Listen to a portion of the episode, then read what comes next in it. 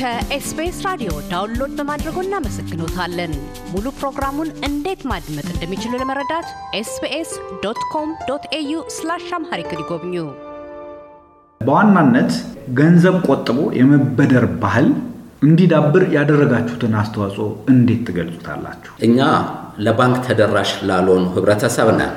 ምክንያቱም ያሉ ባንኮች ለጥቂት ህብረተሰብ ነው የሚያገለግሉት። አሁን ያሉ ባንኮች ጠቅላላ ከ300 ሺህ ሰው አይበልጡም ተበዳሪዎቻቸው። የተቀረው ህብረተሰብ ከየት ነው ፋይናንስ የሚያገኘው? ስለዚህ እኛ ቁጠባና ብድር ነን፣ ብድርና ቁጠባ አይደለንም። ስለዚህ ቁጠባ ይቀድማል። ምንድን ነው የቃሉ ልዩነት? ብድርና ቁጠባ ሳትቆጥብም ብድር ይሰጥሃል። አላማው ብድር ነው። አሁን ማይክሮ ፋይናንስ የምንላቸው ማለት ነው ብድርና ቁጠባ ነው የሚባሉት። ማንም ሰው መጥቶ እኛ ቁጠባና ብድር ነን፣ ላልቆጠበ ሰው አናበድር። ስለዚህ የዚህ አባል ለመሆን ለመቆጠብ መስማማት ያስፈልጋል። ሁለተኛ ካልቆጠብ ካትበደርም። በምንም ምክንያት ይሄ ማለት የቁጠባ ባህልን በማሳደግ በኩል ትልቅ ሚና አለው ማለት ነው። መቆጠብ የቻለ ሰው መበደር ይችላል፣ መክፈል ይችላል። ስድስት ወር በከታታይ አንድ ሰው መቆጠብ ከቻለ ሰልጥኗል ማለት ነው። ብድርም ብትሰጠው መክፈል ይችላል። መቆጠብ ያልቻለ ሰው መበደርም አይችልም፣ ብድርም ብትሰጠው አይከፍልም። ስለዚህ እሱ ላይ በጣም ለዚሁ ማሳይ እኛ አሁን ልጆችም አሉን፣ የልጆች ቁጠባ አለን። ከስድስት ሺህ በላይ ወደ 12 ሚሊዮን ብር የቆጠቡ ህጻናት አሉ እና ወላጆች ልጆቻቸውንም ቁጠባ እንዲያስተምሩ እናደርጋለን። ለልጆች የቁጠባ ለተቀማጭ 10 percent ነው የምንከፍለው። ለትልልቅ ሰው 7 percent ነው። ለልጆች 10 percent እንከፍላለን። ለምን? ቁጠባ ባህል መሆን ስላለበት። ስለዚህ እኛ ቁጠባና ብድር ህብረት ስራ ማህበር ነን። በውጭ ይታወቃል። coop ነው የሚሏቸው። እንደውም በአውሮፓ እነዚህ cooperatives ነው ይባላሉ እና consumer cooperative ኦች ሁሉ አሉ። የ agricultural cooperative አሉ።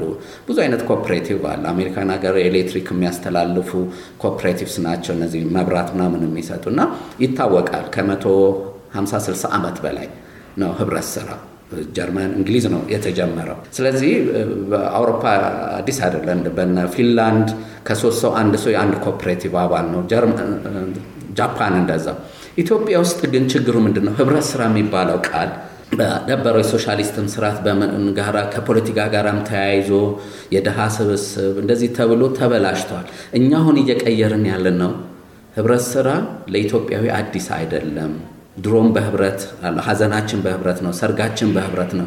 ስለዚህ ኢኮኖሚውንም በህብረት ለምን አናሳድገውም? አዋጭ ከውጭ የወሰድነው ህጉን፣ ደንቡን አድገውበታል፣ ተለውጠውበታል። በተለይ አሁን ሸማቾች ብሎ እየተደራጁ እየሰሩ አሉ። ይህ ግን የፋይናንስ sector ኡን community based ነን እኛ። ከሃይማኖት ከፖለቲካ ከዘር ነፃ የሆነ ተቋም ነው። ሁሉንም ኢትዮጵያ አቅፎ የሚይዝ ነው። ስለዚህ ትልቁ እኛ ቁጠባን እያስተማርን ነው የምንሰጠው ላልቆጠበ ሰው በምንም ምክንያት አናበድር። አንዳንዱ አንድ የስድስት ወሩን አሁኑኑ እናስገባና ስጡን ይሉናል። ነው እኛ እሱን ብር አይደለም የምንፈልገው፣ አንተንም እንፈልግሃለን። ስድስት ወር ስትመጣ ስትሄድ ቤተሰባዊነትን እንፈጥራለን፣ እንተዋወቃለን፣ እናውቅሃለን። ብድርም ስንሰጥህ ከየትም አምጥተው ክፈሉ አይደለም የምንለው፣ መክፈል ይችላሉ ብለን ነው እንዳይከስርም። ስለዚህ በዚህ ነው የምናበድረው። ከአዲስ አበባ ወጥታችሁ ወይም ደግሞ ከዋና ከተማው ወጥታችሁ ወደ ክልሎች የማስፋፋት ስራ የተሰራ ነው። እንደ አንድ የህብረት ስራ ማህበር ግን በሀገር ውስጥ ብቻ ነው ወይ መንቀሳቀስ የሚችለው? ህልማችሁ የት መድረስ ነው? እስካሁን አሳካ ነው የምትሉትስ ምንድን ነው? ራዕያችን ይናገራል። በሁለት ሺህ ሰላሳ በዓለም አቀፍ የታወቀ ትልቅ ህብረት ስራ ሆኖ ማየት ነው። እኛ ማንም በኢትዮጵያ ውጭ የሚኖሩ ኢትዮጵያውያን እስከሆኑ ድረስ ባሉበት ሆነው አባል ሆነው መቆጠብ ይችላሉ። እንዲቆጥቡም እንፈልጋለን። በመጡ ሰዓት ብድሩን ማግኘት ስለሚችሉ እንዲቆጥቡ እንደ ጥሩ ምሳሌ ለአሁን ውጭ ላሉ ሰዎች እንዲረዱት ራቦ ባንክ የሚባለው ኒዘርላንድ ላይ ያለ ባንክ እርግጠኛ ነኝ በአውስትራሊያም ራቦ ባንክ እንደሚለው ምክንያቱም በአርባ አገሮች ላይ ይሰራል። መነሻው የዛሬ 80 ዓመት ልክ እንዳዋጭ ነው። ሁለት cooperative ኦች ራፋይዘን የሚባልና አንድ የጀርመን ባንክ ሁለቱም merge አድርገው ነው ራቦን የፈጠሩት። ራፋይዘን ማለት ደግሞ የመጀመሪያው የገንዘብ ቁጠባና ብድር ህብረት ስራ ማህበር ጀርመን ውስጥ ያለ የገንዘብ ቁጠባ ተቋም ነው። መስራቹም ስም ነው የተመሰረተው። ስለዚህ የእኛ ዓላማ ራቦ ባንክ በአርባ አገሮች ከሰራ አዋጭ አሁን 15 ዓመቱ ነው። ጥሩ ደረጃ ላይ ደርሷል አሉ ከሚባሉ ባንኮች ጋር ካፒታላችን ምናችን ጥሩ ነው። ስለዚህ የአገሪቷን ሕግ እስከሚፈቅድልን ድረስ እኛ international member ም ነን። አጥንተን ዱባይ አንድ office እንዲኖረን እንፈልጋለን። በዚህ በአረብ ሀገር ያሉ ሰዎች ገንዘባቸውን ለቤተሰብ እየላኩ ምን እያሉ ይቸገራሉ። ግን አንድ account ከፍተንላቸው ቆጥበው አስቀምጠው ሲመጡ ሶስት እጥፍ አራት እጥፍ ብናበድራቸው የስራ እድል ብንፈጥርላቸው። እኔ ብዙ ጓደኞች ውጭ ነው ያሉት። እኔ ራቦ ባንክንም ኒዘርላንድ በሄድኩ ጊዜ account የከፈትኩት እዛ ነው አውቀዋለሁኝ።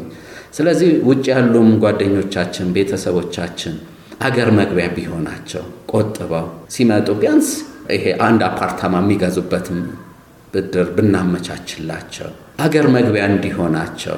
ምክንያቱም የእኛ ዓላማ ገንዘብ ትርፍ ማምጣት ቢዝነስ አይደለም፣ አገልግሎት ነው። ዋናው objective ኣችን ሰዎች ወደ አዋጭ ቆጥበው ተበድረው በኢኮኖሚያቸው እንዲያድጉ ነው። ማህበራዊ ችግራቸውን እንዲፈቱ ነው። በቃ የህብረት ስራው ዓላማው ያ ነው። እኔ እዚህ ደሞዝተኛ ነኝ። ከሌላው አባል የተለየ ጥቅም የለኝም። በ share company በ shareholder ቢሆን የተቋቋሙ ከሆነ ትልልቁን share ትገዛና dividend ትወስዳለህ። እኔም ሌላውም እዚህ አባል እኩል ነን። እናንተ አሁን እዚህ እኩል ነን። እኔ ደሞዝተኛ ነኝ። በቃ finished። አየህ፣ ህብረት ስራ የአገልግሎት ቦታ ነው የምልህ። ግን በጣም ደስተኞች፣ በጣም ሰላም ያለን ሰዎች፣ ሁል ጊዜ ደስ ብሎን የምንመጣ የምንወጣ። ለምን በየቀኑ ለውጥ እናያለን። በየቀኑ ስራ እድል እንፈጥራለን። ቅድም እያሉ ከሁለት ሺህ በላይ ride አዲስ አበባ ላይ ይህ ቀላል አይደለም። የስራ እድል ለሁለት ሺህ ወጣት ነው የፈጠርከው። ለብዙ ሰው የቤት እድል ነው የፈጠር ነው። ስለዚህ በውጭም ያሉ ኢትዮጵያን አባል መሆን ይችላሉ። በመጡ ሰዓት በ account አለን ማቆጠብ ይችላሉ። ሲመጡ በፈለጉት ሰዓት ብድሩን ማግኘት ይችላሉ። ዋስትና እስኪያስያዙ ድረስ እዚህ ያለ ሰው ወክለው መሄድ ይችላሉ። ስለዚህ ወደፊት ግን አውሮፓ አንድ office እንዲኖረን አሜሪካን እንዲኖረን ዱባይ እንዲኖረን። ለምን አሁን ከአሜሪካን ሲመጡ ብዙ ጓደኞቻችን ተበድረው ምናምን እቁብ ሰብስብልኝ ብለው የሰለጠነ ሀገር ኖረ እቁብ ሰብስበ እንዴት ትመጣለህ? የሚያበድር ፋይናንስ ተቋም መኖር አለበት። ይህንኑ cooperative እኔ እንኳን እዚህ መጥተው ባይገቡ እዛ ለምን አይመሰርቱም? እኔ መቶ አደራጀን ህጉ እዛ ሀገር ላይ ባለው ምክንያቱም እነሱ ከመቶ ሃምሳ ዓመት በፊት የጀመሩ ለምን ኢትዮጵያውያን አንድ saving and credit cooperative Ethiopian saving and credit cooperative ብለው ለምን አይመሰርቱም? እኔ አግዛቸዋለሁ እዛው። ከዛ ልክ አዋጭን እንደጀመርኩት አውስትራሊያ አንድ የገንዘብ ቁጠባ ተቋም ቢኖራቸው፣ አሜሪካ አንድ ቢኖራቸው፣ ጀርመን አንድ ቢኖራቸው፣ ኢትዮጵያን በቃ በዛ ሀገሪቷ ባለው ህግ አድርገው ከዛ ኢትዮጵያ ሲመጡ ከኛ ጋር ይበደራሉ። ለእኛም ደግሞ እንደ ከረንሲ ያስገቡልናል። እዛ ሆነው እኔ 41 አባላት ጀምሬ ዛሬ 64 ሺህ አባል አለኝ። 2.5 ቢሊዮን ብር አለ። እነሱ አንድ ቢሊዮን ብር ዶላር ቢሰበስቡ እኮ በቃ ወደ ኢትዮጵያ አንድ ሰው ሲመጣ አበድረውት ይመጣል፣ እዚህ ቤት ይገዛል። ይህንን እኔ በየትኛውም መድረክ አዘጋጅተው ካረጉ ይህንን ያመጣሁትን እነሱም ጋር ማድረግ ይችላል። ላገዛቸው እኔ ነግሬያለሁ። ኒዘርላንድንም ስላየው የውጭ ፍላጎት ምናምን የለኝም። እኔ ኢትዮጵያዊ እዚህ ነው የምኖረው፣ ግን ሁሉም ሰው ኢትዮጵያ እንዲመጣ እፈልጋለሁ። ጓደኞችም ኢትዮጵያን አሁን አሳያለሁ ያልኩም ቤት አሳያለሁ። አፓርታማ እየገነባ ነው ያለ ነው ለጓደኞችም ጭምር ነው። እንደው ተስፋ ኖሯቸው ገዝተው ነገ መጥተው የዚህ የእድሜያችንን እንትን አብረን እንድንኖር መጨረሻ እንግዲህ ወደ መፍትሄና ምናልባት ችግሮች ካሉ ብናወራ መልካም ነው ብዬ አስባለሁ። እንደ መጨረሻ ጥያቄ ላድርገው። በጣም ትልቅ ድርጅት ስለሆነ ብዙ ማውራት ይቻላል። ዛሬ እንደ በውጭ የሚኖረው አድማጫችን ስለ ገንዘብ መቆጠብና ብድር አገልግሎት እንዴት እንደሚገኝና አሁን ያለው አጠቃላይ የአዋጭ ሁኔታ ምን ይመስላል የሚለውን በትንሹ ለማሳየት ያክል ነው። ሌላ ጊዜ በሰፊ የምናየው ነው የሚሆነው። በእርግጥ ግን እንደ ማጠቃለያ ይቺ ችግር ስላለች ይሄ ቢፈታልን እንዲህ የበለጠ እንደርሳለን የሚባል ካለ አጠር አድርገው ቢነግሩኝ። ምንድነው ያው እንዳልኩ እኛ ሀገር ትንሽ ለህብረት ስራ ያለው አመለካከት ችግር አለ። አዋጭን ከኛ ይልቅ ውጭዎቹ ያውቁናል። ምክንያቱም እንደዛ መልህ ምንድን ነው አሁን እዚህ ያለሁበት ቢሮ በአመት 3 ሚሊዮን ብር ነው የምከፍለው የቤት ኪራይ። አጠቃላይ 15 16 ብራንች አለን። ከ10 ሚሊዮን ብር በላይ እንከፍላለን። አራት ዓመት ሁሌ ነው የምናገረው። እንደ ሚዲያ በጠየቀኝ ሁሉ ያው የሚሰማኝ ስላጣ ነው እና ግን ከባንኮች የተሻለ ወይም የተስተካከለ መገንባት እንችላለን። እኛ ሜክሲኮ ላይ መሬት ቢሰጡኝ ካርታ ፕላን ተሰርቶልኝ መሬት የሚሰጠው አካል ካለው ቢሮክራሲ፣ corruption ምናምን የተነሳ ያው እስካሁን 1500 ካሬ ሜትር ቦታ አራት ዓመት ነው የፈጀብኝ። አሁን ውሉም ጠፍቷል። ለካቢኔ ተመርቷል ይባላል። መሬት እዛ ስትሄድ እዛ አድርገነውናል። ያው ማለት አዋጭን የህዝብ ተቋም ነው ትልቅ ስራ እየሰራ ነው። ተጠርቼ ነበረ መሰጠት ነበረ። እውነት ነው የምነግርህ እንደ ዜጋ እሱ ትንሽ ፔንፉል ነው። አንዳንዴ ባልጠየቅም ይሻላል። ለምንድን ነው እኔ ለግሌ አይደለም የጠየቅኩት የ60 ሺህን አዋል 1500 ካሬ ሜትርን ቦታ ብታካፍለው እኔ እንጃ አንድ ሴንቲሜትር ይደርስ ሲሆን ስትሞት እኮ አንድ ካሬ ታገኛለህ። ኖረህ አንድ ካሬ ያልሞላ ግን ጠይቀህ መሬት አታገኝም። ለምን ሳይሰሙ ቀርቶ አይደለም። ብዙ ጊዜ እናገራለሁ፣ ግን ለህብረት ስራ ያለው አመለካከት ነው። ስለዚህ ያ እኔ አሁንም የሚሰሟችሁም ከሆነ እንደው ለአዋጭ ለምንድን ነው መሬት የከለከላችሁት?